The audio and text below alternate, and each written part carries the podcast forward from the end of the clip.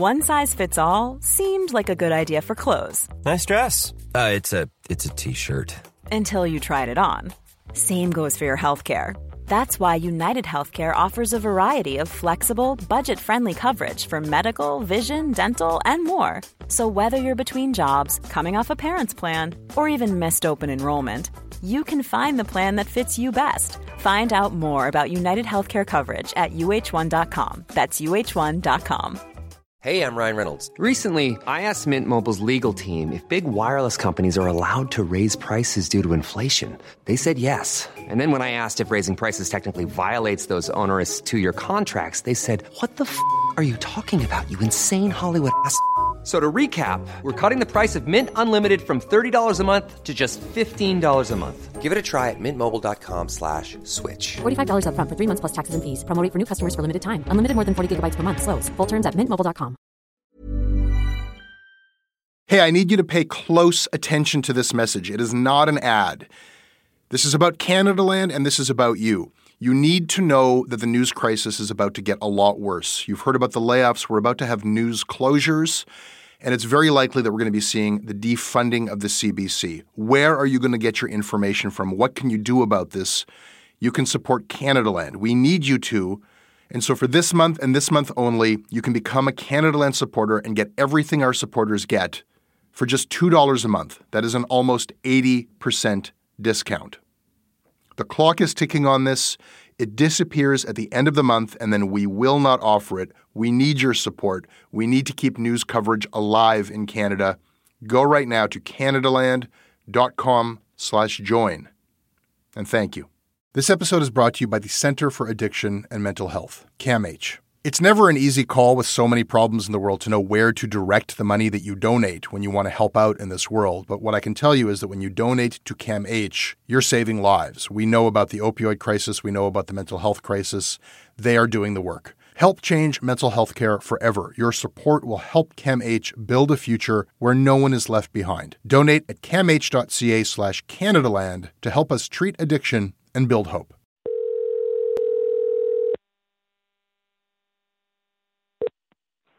Hello. Hey, Martin. Hey, Jesse. How you doing? I'm okay. How are you? Pretty good. Um, really just trying to keep up. Did you have coronavirus? I think I may have had coronavirus. I definitely had like some of the typical mild symptoms, um, muscle aches and extreme fatigue and slight fever and and and probably most frighteningly, like child ch- chest pains for like a day. Uh, you know, it it, it might it might have been like just like everyone else. I was paranoid about a common cold or or flu, but the chest pains were probably a giveaway. Yeah, I'm I'm so sorry. Like I think probably like a lot of people, I've had like a few days during this whole thing where I had like a sniffle or you know felt a little something and then just the the flood of anxiety that like washed over me as i played out every possible horrifying scenario of what might come next. And it didn't take much for me to go to a very dark place so i i i, I can't imagine it was easy to actually get sick. Honestly i'm like a pretty feeble guy physically so i totally thought that if i got covid i'd be i'd be doomed for sure.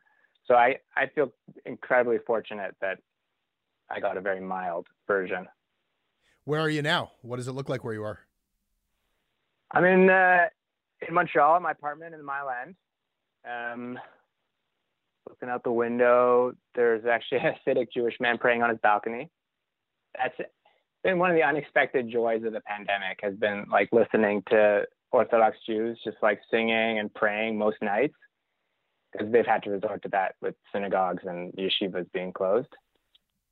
I have really vivid memories when I lived in that neighborhood of uh, during Sukkot and uh, Passover Seders. Um, just like they would give it, like they they're having fun, you know, when they'd get together in a way that my family were, you know, sometimes we're going through the motions or whatever. Uh, but they're the songs, the prayers, like it was celebratory. Now that's all moved out onto balconies and it's like solo, I guess. I guess it's like it's it's solo, but there's like I live on a street, Jean in Montreal, which is one of the streets where there's a lot of Hasidic Jewish families, and so you basically kind of have this like staggered like sing song all all down the street, um, with almost kind of like an acapella effect unintentionally. Uh, and some of them sing really really well. Some not so much, but it's definitely been a, a it's definitely been a pleasure. Like sometimes going for walks when it's happening and just like uh, checking out who sings best on my street. I wonder if it's rude to clap. Martin, what's the most abnormal thing that you've done today? Um, well, I actually filed paperwork to become a bondsperson um, for an undocumented Hungarian man who's currently imprisoned in one of the detention centers outside Montreal. As most of us now know, like prisons are just these horrible incubators of the virus. So migrant justice groups have been working overtime you know, to help try to get people released, and and the government is starting to become a bit more lenient about that. Um, so honestly, like I never thought I would be making very dubious case to the government that I'm a like responsible, law-abiding citizen who merits being a bonds person. That that qualifies. So is that like you paid someone you, you paid someone's bond, or is that like you're a bounty hunter now? Well, you put up some money, and then you're supposed to like monitor that the person respects their conditions up until the point of apparently uh, you're supposed to swear to the court that you will uh, report to the Canadian Border Security Agency if they fail to meet those conditions. Um, I mean, the whole thing's pretty absurd. Like the only reason he's imprisoned in the first place is because he like stole a few bags of groceries, you know. And there are tons of other undocumented people who are detained without any criminal charges whatsoever. So, you know, it, it, it's definitely like if you want to understand how much of how much of a fairy tale like Canadians self-conception is, like you just need to look inside our prisons and our immigration detention system, which I think is happening for a lot more people now during this pandemic. Yeah, and, and now especially as you say, like being in any kind of uh, prison situation, people who are convicted of nothing, it's like whatever you've been sentenced for or might you know be cleared for, you're also now sentenced to like high likelihood of contracting a very serious virus. So yeah, exactly. Well, that's a pretty selfless thing. What's a selfish thing that you've done lately? What's the most selfish thing? I felt a little guilty that I didn't go get tested. Like, honestly, I, I couldn't stand the thought of like my brain being prodded by one of those like six inch Q-tips. So I just stayed home uh, and quarantined. Um, and so I'm probably responsible for like distorting Montreal's numbers, though they were already really terrible. What is something that gave you pleasure today? Um, I don't know. Maybe this is a bit too vanilla, but uh, each day I I like to check in with like the lilac tree that's in front of my apartment and see how its bloom is coming along. God, I I like love lilac so much, uh, and we're almost in lilac season. And I mean, I don't know, is it just me or like do as the years go by, do we all just become way more attentive to like such things?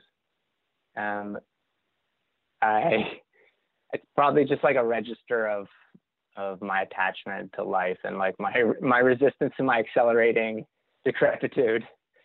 Um, but but if you I don't, I don't know if you want something more like um, naughty, I don't know. I my taste buds like probably like a whole lot of other people's went through this like total regression. So certainly in the first few weeks, and I was like having these constant cravings for like candy that I ate when I was like 10 years old, like sour gummy worms and fuzzy peaches and strawberry strawberry marshmallows. I was just like gorging. So, and I'm I'm someone who like never eats candy. So th- thankfully, my cravings seem to have somewhat stabilized, but I'm definitely still like nibbling. okay, last question is: What is something that you think might never be the same after this? Good question. Um, I I think a whole lot could change for the better politically, but nothing nothing's guaranteed. And I think so much depends on how well you know we organize ourselves during this crisis. Um, I think a lot depends on us, and I think like for a lot of people, I think the veil's kind of been lifted, and people are seeing more clearly than they ever have the kind of brutality of of capitalism, you know, and the kind of contradictions of our social order, like the fact that, you know, we have an economy that's organized around profit making and treating so many lives as disposable, you know, even when, or even especially when they're doing like the most vital labor of taking care of people, you know, nurses, grocers, garbage men, delivery people. Um, and I think unlike previous moments of crisis, like certainly 10 years ago with the financial crisis, I think there's like a lot of really bold ideas on the table right now as well, like the Green New Deal. Um, so I think it it's definitely a moment to fight as hard as we can for those. And I see a lot of people radicalizing. Um, like for instance, my dad, who is a scientist. Um, he's a liberal-minded, but like an a- totally apolitical guy he told me that lately he's been like devouring Noam Chomsky videos. so I don't know. So, is, that, is, is that that's the outcome? How many years work did you put into that? I honestly haven't put that much work into it. So you know, there's there's time for you too, Jesse. um, like it's it's a it's a good time for you know Canada's foremost media critic to brush up on manufacturing consent or other Chomsky classics. All right. I'll wait. I'll wait to see if the curve spikes again in the fall.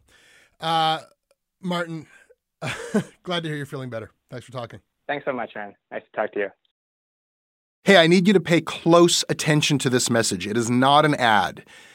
This is about Canadaland and this is about you. You need to know that the news crisis is about to get a lot worse. You've heard about the layoffs. We're about to have news closures and it's very likely that we're going to be seeing the defunding of the CBC. Where are you going to get your information from? What can you do about this? You can support Canadaland. We need you to. And so for this month and this month only, you can become a Canadaland supporter and get everything our supporters get for just $2 a month. That is an almost 80% discount. The clock is ticking on this. It disappears at the end of the month, and then we will not offer it. We need your support. We need to keep news coverage alive in Canada. Go right now to canadaland.com slash join. And thank you. When you make decisions for your company, you look for the no-brainers. If you have a lot of mailing to do, stamps.com is the ultimate no-brainer. Use the Stamps.com mobile app to mail everything you need to keep your business running with up to 89% off USPS and UPS. Make the same no brainer decision as over 1 million other businesses with Stamps.com. Use code PROGRAM for a special offer. That's Stamps.com code PROGRAM. A couple of years ago, a cop was shot dead on a deserted pier in the tiny nation of Belize. The only other person there that night was a frightened young woman found covered in blood. By all appearances, it was an open and shut case. But not in Belize, where this woman was connected to a mysterious billionaire who basically runs the place. Justice will not be served in this case. She's gonna get away with it. Or will she? White Devil, a Campside Media original. Listen wherever you get your podcasts.